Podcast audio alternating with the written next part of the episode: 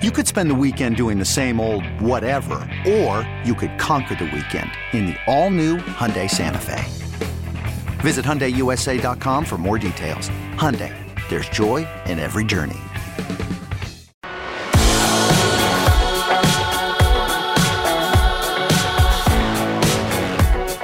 This is the Danny Parkins Show.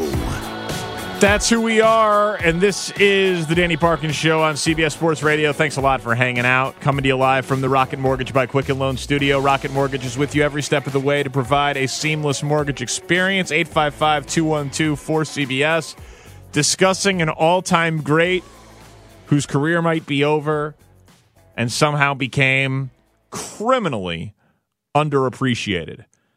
And I want to set the record straight on Carmelo Anthony, who 10 time All Star, six time All NBA finalist, an NCAA champion, Team USA's leader in games played, points, and rebounds, the winningest player in Team USA international basketball history with three gold medals, the 22nd all time leading scorer in NBA history more points than Jerry West, more points than Dwyane Wade, more points than Allen Iverson. Went to the playoffs his first 10 years in the NBA, including with a Nuggets team that won 17 games the year before he got there, won 43 his rookie year, including three with a Knicks team that won 29 games the year before he got there, won 42 when he got to New York, eliminated by the Lakers twice eliminated by the Spurs twice, eliminated by LeBron once in the playoffs. The idea that Melo is anything other than a surefire, no doubt, first ballot Hall of Fame lock, all time scorer is ludicrous. And I don't get a lot of the hate. And if people want to say that he's not a Hall of Famer, I'm sorry, you just don't know how the Basketball Hall of Fame works. It's not that tough to get in. And they factor it's the pro it's the Basketball Hall of Fame. So it factors in everything. It factors in college, it factors in international, it factors in pro ball, it factors in contributions to the game. Mitch Richmond is a Hall of Famer, okay? I went to the Hall of Fame's website and you can browse Hall of Famers by players, coaches, teams, contributors, and referees. And I just did it by players. There's 194 Hall of Fame basketball players. Carmelo Anthony is the 22nd all time leading scorer in NBA history, plus the international accomplishments, plus the college accomplishments as a one and done freshman, one of the greatest one and done players in the history of college basketball. Syracuse's only national title. Yeah. Carmelo Anthony's getting into the Hall of Fame. And to pretend otherwise is nuts.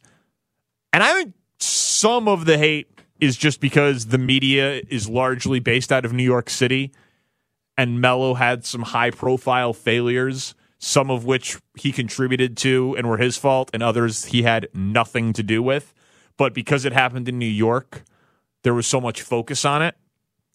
But this idea that Carmelo Anthony or anyone could have saved the Knicks franchise from themselves is ridiculous. And I think it's pretty clear. Like history should have seen that. Oh yeah, I mean they did give Joakim Noah seventy two million when he had no more cartilage in his knees, and oh yeah, they did give Phil Jackson ten million a year to run the team when he was living in L.A. And oh yeah, they did have the whole James Dolan, Isiah Thomas fiasco and settlement. And oh yeah, they did ban Charles Oakley from the Garden. And oh yeah, and on and on and on and on. Like that franchise is a dumpster fire. So Melo only going to the playoffs three times as a Knick. Kind of remarkable given what's happened to the Knicks since Carmelo Anthony's left. 855 212 4CBS. What am I missing with Melo and why he's so polarizing and frankly hated and disrespected? Tyler in Texas is on CBS Sports Radio. What's up, Tyler? Hey, guys. Uh, I'm not a Melo hater. Uh, I just want to kind of see where, you know, give you my take on why I think he's hated. He's not fun to talk about. Uh, if you take all the guys with national championships out of the equation, we're looking at uh, Allen Iverson, Jerry West, and Charles Barkley. Jerry West is the logo of the NBA, so that's fun to talk about. Uh, AI crossed over Jordan, and so that's fun to talk about. And uh, Barkley is the best analyst on TV today, so just talking about him is fun. Melo doesn't have anything to come with that. So if he did the championships, if he had turned around New York, that would have been fun to talk about. But the worst team every year scores a lot of points. The worst team on the worst, sorry, the worst player on the worst team scores points every every year. Right, but like he was he wasn't on yeah. bad teams always. He he went to the playoffs his first 10 years in the league. He wasn't always on bad teams. Bad teams go to the playoffs. That's not fun to talk about. You have to have something to talk about to elevate it past like you you just spit out a ton of stats. And even me, not a Melo hater, was kind of taken back by how much he did.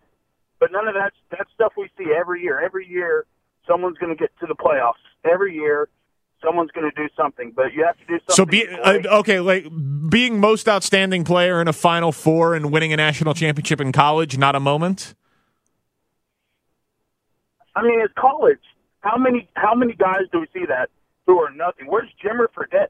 He was amazing in college. Well, right, but but Jimmer Fredette didn't Jimmer Fredette didn't back up college by being the 22nd all time leading scorer in NBA history with three gold medals. I'm just, I, I don't think I, I don't think you can say he's an NBA. I know what you were saying, but they look at college stats and everything. I'm just saying you can't say, oh, this guy was a great NBA player, and just to push him over the top, he did this in college one year. I mean, like, I, I okay, really but that's how the Basketball Hall of Fame does it. Listen, I appreciate the call. You can say that I can't do that, but I'm saying to you, that's literally how the Basketball Hall of Fame does it. They look at all of your contributions to basketball. There's a three year waiting period from when you retire, and then you're eligible, which means if this is his last year, 20, and he's out of basketball 2019, 2020, 2021, Carmelo Anthony will be in the Hall of Fame in 2022. Like that's just I didn't even know that Basketball Reference had a Hall of Fame predictor, by the way. He's over 98% to make it. It's a lock. A lock. Let's go to Minnesota and welcome Eli to the Danny Parkins show. What's up, Eli? Yeah, how you doing? Good, man. Yeah, so I think the entire Carmelo narrative right now is just the product of recency bias. And I think it's it, it's very simple. Um, I think with the last two years with Houston, OKC, and then even the last years with the Knicks, um, he plays a game that is just going out of style in the NBA. You know, um, relying on the mid range, relying on volume scoring, and not being a proficient three point scorer. Right. Yep, and I agree with that. Some, he's, he's had some fallouts with the with the last few teams, and the fact that the, the Hawks bottom out to not even play on his team, and the fact that you know, right now nobody wants him because his game is, is outdated. I think that's just affecting the way people think of Carmelo. But we're seeing this with a lot of other players. In three years, in four years, we're going to look back on Melo's career. We're going to see all the stats. We're going to see the 10, 10 All Stars or, or whatever, the um, six straight All NBA teams, and we're going to see him as, as a as a great player, as one of the all time players. But I think just for right now, he's experiencing every uh, he's experiencing what all other athletes of his caliber experience when they're at the end of their career. They're still trying to get back into the game uh, when they when their game is outdated and they really have no business being there. Listen, that that's a really well thought out, nuanced opinion, and I appreciate the call. Seriously, that's I think that is fair. If what you're saying is when he's up for enshrinement, he'll be appreciated because we'll put it in the context of his era. But now everyone cares about what have you done for me lately, and 16 years into his career, the game has changed and Melo hasn't changed with it. And so therefore people are just grading him based on compared to other t- today's other stars in this three-point era of the NBA and that's why he's being disrespected now. That is a fair stance. I think this has been going on since he was in Denver, frankly. And it's just, I think it started with being compared to LeBron. And people just don't. Like Shawn Kemp could probably relate. Barkley could relate. Patrick Ewing could relate. Reggie Miller could relate. Stockton and Malone could re- relate. Guys who had to play in Michael Jordan's shadow and never won a title largely because of his dominance can probably empathize and relate with Carmelo Anthony really well. Carmelo Anthony was in the Western Conference while the Spurs and the Lakers were dominating, and he was in the same draft class as LeBron James and Dwyane Wade, for that matter. LeBron, arguably the best talent in the history of the sport, a one man modern dynasty going to eight straight NBA finals. Dwyane Wade wins a title because he gets Shaq and Pat Riley and is in a desirable free agent destination city, Miami. So that's just luck, right? He's drafted to Miami. Melo's drafted to Denver. One is a free agent hotspot, the other isn't. One has Pat Riley, the other doesn't. So Wade gets Shaq, Pat Riley, LeBron James, and Chris Bosh. So he's a champion. Melo gets the Nuggets and James Dolan. Who's the best teammate Melo even had in his prime? I don't even know the answer.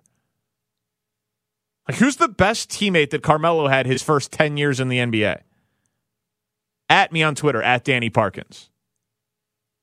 I'd be curious to know the answer to that. So much of team sports is a product of your era and luck and things outside of your control.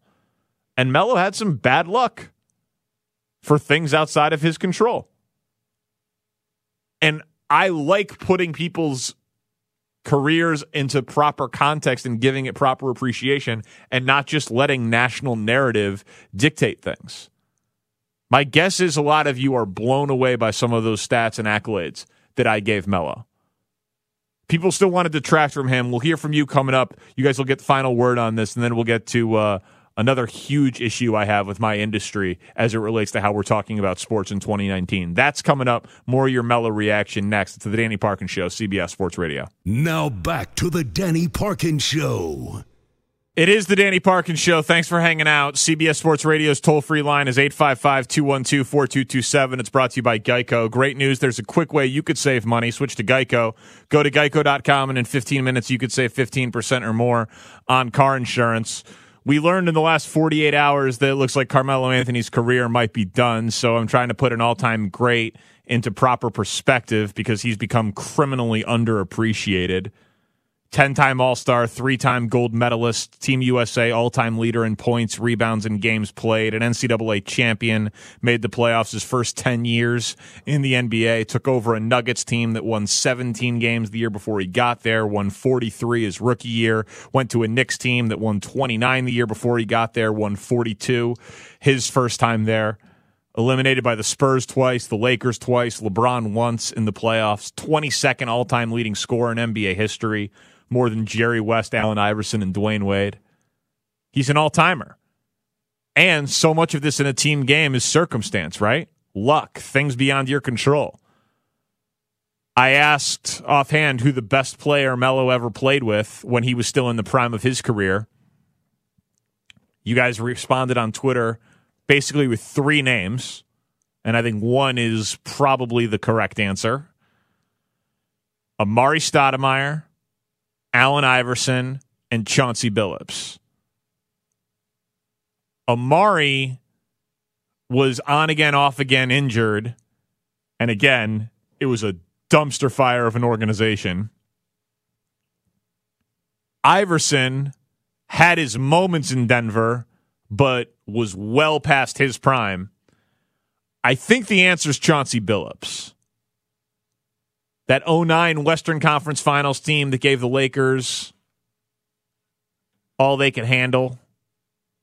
Six game series. Lost by two in game one. lost by six in game three. That's that's probably the right answer. Chauncey Billups also, by the way, gonna go to the Hall of Fame. So that that's probably the right answer, but just compared to Dwyane Wade, who got a free agent destination team run by Pat Riley, teamed with Shaq early and LeBron and Bosh late, compared to what Melo had. Circumstance, man. It's a huge part of this thing that people call narrative. And then people say, ah, Melo was just the he was just a scorer. Well, he had to be. He carried those teams to relevance with very little talent around him. 855 212 4227. In Cleveland, Joe is on CBS Sports Radio. What's up, Joe? Man, thank you very much. Everything's going good. You know, I've been I've been looking at this Melo thing for a long time, and the thing that always puzzled me was why did Joe Dumars select um, Darko Milovic over Carmelo Anthony after Carmelo Anthony had led Syracuse to that championship. He would have had Chauncey Billups his first year with Ben Wallace, with uh, Uncle Cliff, with Tayshaun Prince. We may have never seen LeBron's greatest game here in Cleveland where he went like 29 out of the last 27 had Carmelo been on that Detroit team. Without a doubt, Carmelo is a Hall of Famer, no doubt. You know, so that's where I, the only thing I want to say was it started at Detroit. Not it, it would have been fascinating to see him play on that team. I'm with you, man. That is that is a great all time NBA what if. If yeah. Melo gets exposed to quality veterans, hard workers, doesn't need to be the best player on his team right away, is the third best player on a title team, fourth best player on a title team, built on defense. Like if he learns defense from Ben Wallace and Tayshaun Prince and dudes like that. Rip Hamilton, don't forget Rip Hamilton is on that team. Yeah, Rip Ham. No, all of them, man. All that's listen. It's a it's a great point, and I appreciate you making it. That's Chuck, I don't know if Chuck Daly was still there. I don't know who their coach was. I can't remember because LeBron. No, but I mean, it was um it regardless, the, the point is the point is valid. It's the the idea is that Melo would have gone into a situation and had Larry Brown as his coach, yes. and prime Chauncey Billups as his point guard with Ben Wallace protecting the rim, and he would have he would have been awesome, and he would have learned a lot from those guys, obviously.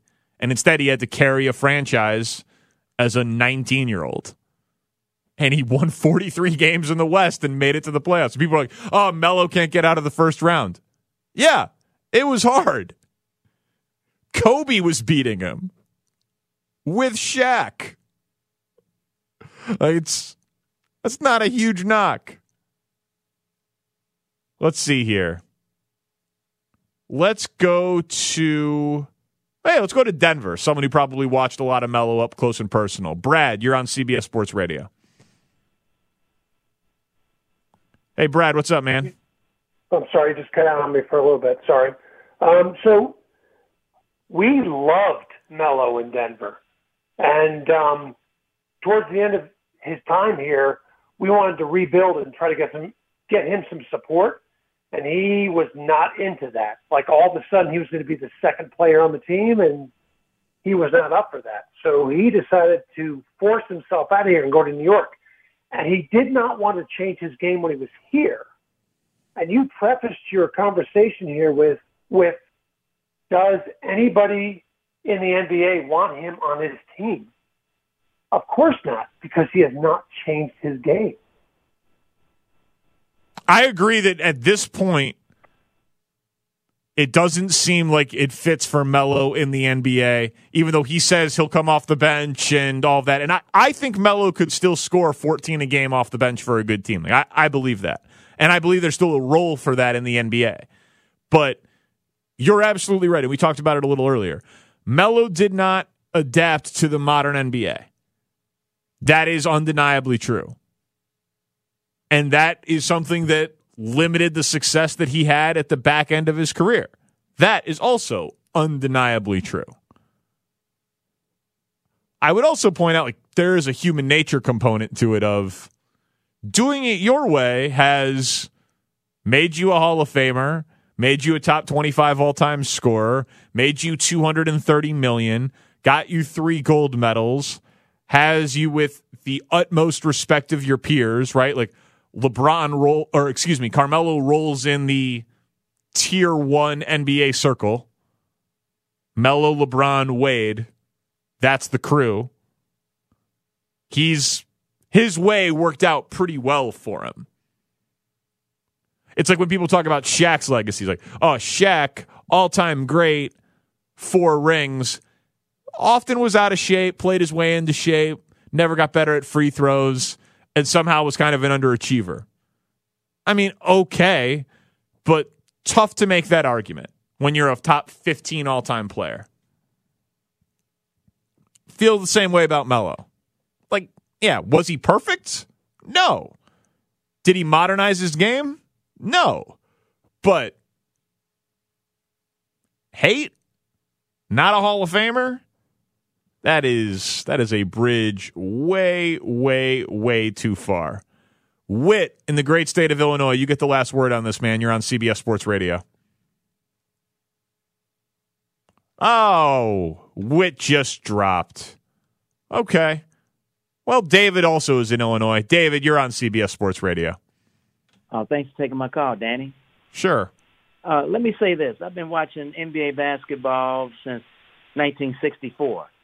I've seen Wilt Chamberlain, all of them through the ranks, Dr. J, Bill Russell, you know, Chet Walker, all of them. There have been many players that were great scorers, prolific scorers in the past that made the Hall of Fame. George Gervin, for who never played deep, great shooter, great George. You know, you know the Iceman. You had Pete Pete Maravich, great scorer, didn't play no D. So Carmelo Anthony is, is definitely a great player. He deserves to be in the Hall of Fame, no doubt about it, because there were many before him that went in the Hall of Fame back in the day uh, who didn't play. Uh, there were there were great two way players. Not everybody can be a great two way player like Michael Jordan, Scottie Pippen, LeBron James, so forth. But he's a great player for what he had to work with. He didn't have the fortunes to be on on good teams like LeBron and Dwyane Wade and have it just didn't work out for him like that. But that has nothing to do with him not being in the Hall of Fame though. Because let me tell you, to beat to score like he did, it takes talent. It takes talent to be able to score twenty five thousand points. Oh, listen, hell yeah, man! I, a lot of people I, can't I, do it. I appreciate the call. I agree with you. This idea, like, oh, he just scored. Uh, yeah, yeah. He's an offensive player in an offensive league who averaged 24 and a half and six and a half. That's pretty good. Is it Kobe? No. Is it LeBron? No. Is it top 20 all time? No. But is it a legend? Yeah. Is it a successful career? Of course. Is it a Hall of Famer? No doubt about it. I think my industry stepped over a huge line this week, and I want to talk to you about it. Now back to the Danny Parkins Show. It is the Danny Parkins Show. Thanks for hanging out. Thursday night, CBS Sports Network brings you a WNBA showdown when the Indiana Fever battles the Washington Mystics on the 24 hour home of CBS Sports. Want to stay in the NBA, but talk a little bit more about the media and our coverage because listen, I obviously like to think that I'm right. I'm in the opinion business. I try to be as informed as possible. I try to be as fair as possible, but I get things wrong. I make mistakes. I step over the line. I understand live camera, live mic. We don't have editors. Um, sometimes mistakes are made.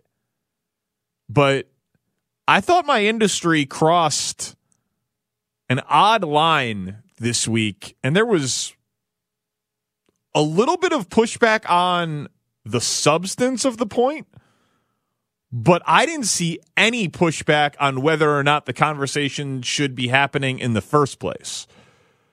And I'm talking about LeBron James and his son Bronny and the Instagram videos of him celebrating at the games and the conversation that came out on that. I just it was a little bit back in the week, so I normally don't do that, but I, I honestly didn't hear anyone make the points that I want to make about it. Um, and I don't say that in any sort of like self propping me up way. I, I just want to know if the game changed, and I, I wasn't watching. Since when did it become acceptable to comment on how other people parent their children? Like, did I miss the memo on that? This isn't an Adrian Peterson situation where a child was beaten. This isn't a Tyreek Hill situation where a, a child had a broken arm. This is about LeBron James celebrating too much at an AAU basketball game?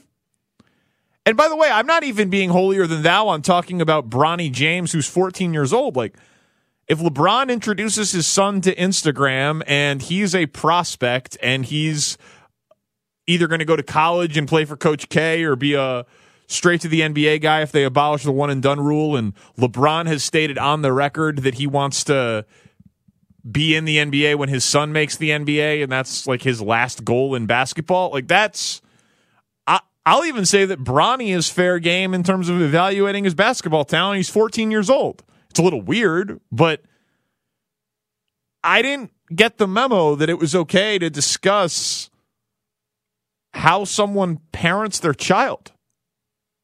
It's really weird. I, I feel like we've lost our damn minds. So let's start uh, with the carnival barkers, uh, a couple of the most notorious ones in my industry, Jason Whitlock and Skip Bayless. We will start with the man who led this uh, crusade against LeBron James as a parent, a man who is not a parent himself, nor am I, Jason Whitlock.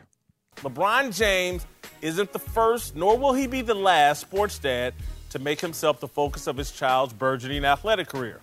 As money is poured into professional sports, so have the Marv Marinoviches and the LeVar Balls. Super dads anxious to groom their son's skills and bask in the glory of their success.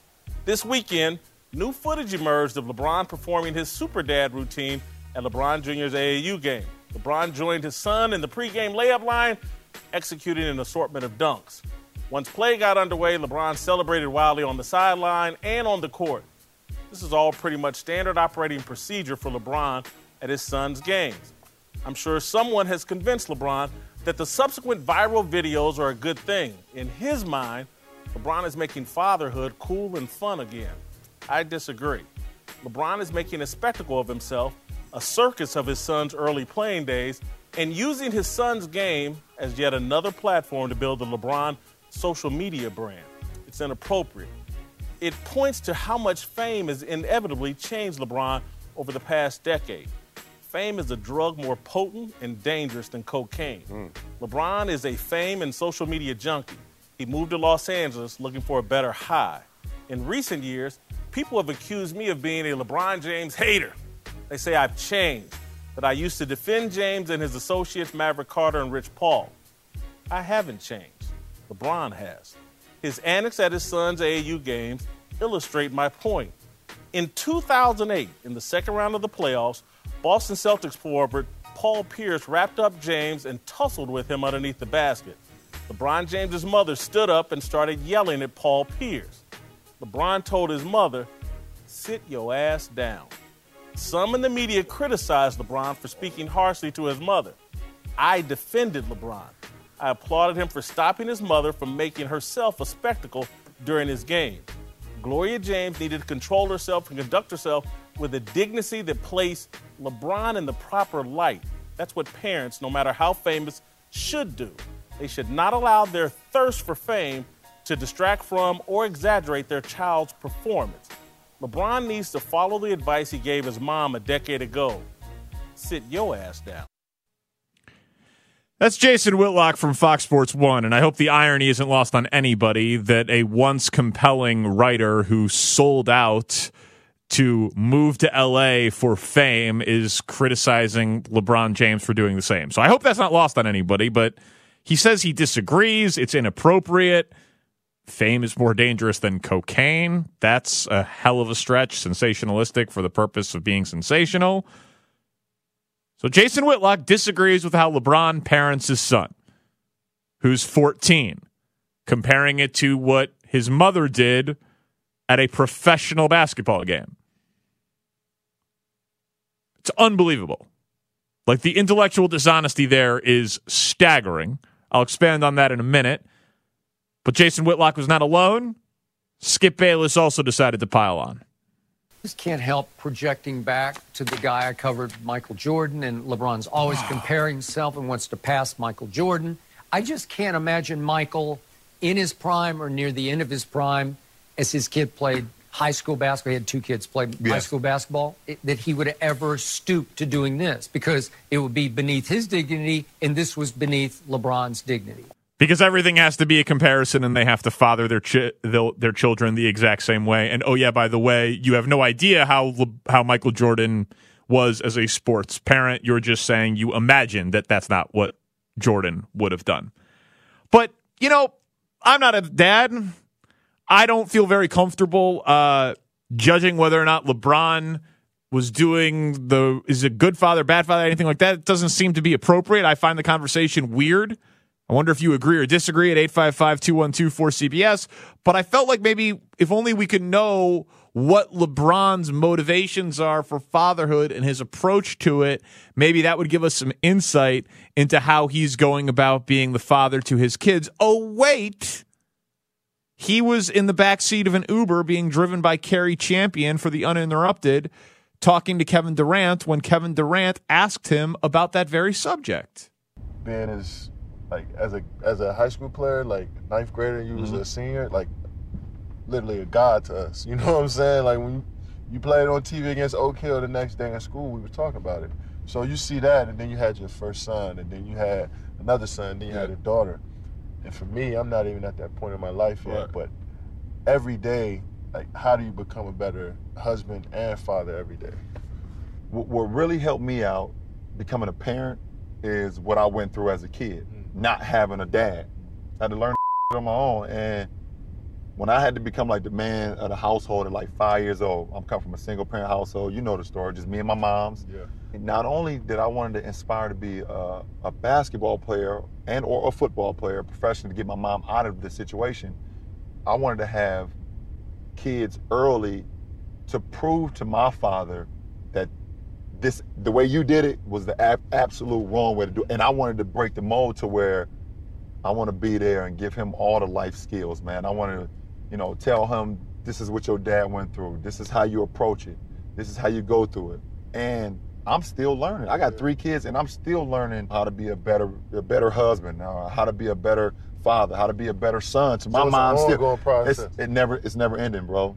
All you can do and hope at the end of the road is that you've given your kids enough life lessons to where when it's time for them to live their life, then they can flourish on their own because they're going to have to make their own path as well. Even though we've set them up the best possible way. And and the same thing with being a husband is like when you know you committed, then everything else take care of itself. Whose side would you rather be on? LeBron's or Jason Whitlock's? I just don't understand when it became acceptable to critique LeBron James's parenting. Are they so starved for ratings? Like, talk about a training camp story. Talk about if the Lakers can win. Talk about uh, literally anything else. It LeBron is an active, present, exuberant, and sure, maybe sometimes slightly over the top, involved parent who is trying to be the father to his kids that he never had and trying to set the example for his kids that he didn't get from his father. Not to mention the societal impact of fatherhood in the black community.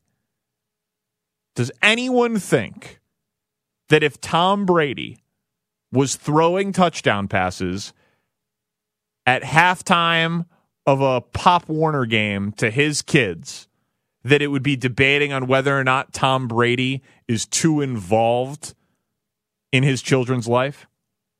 Of course not.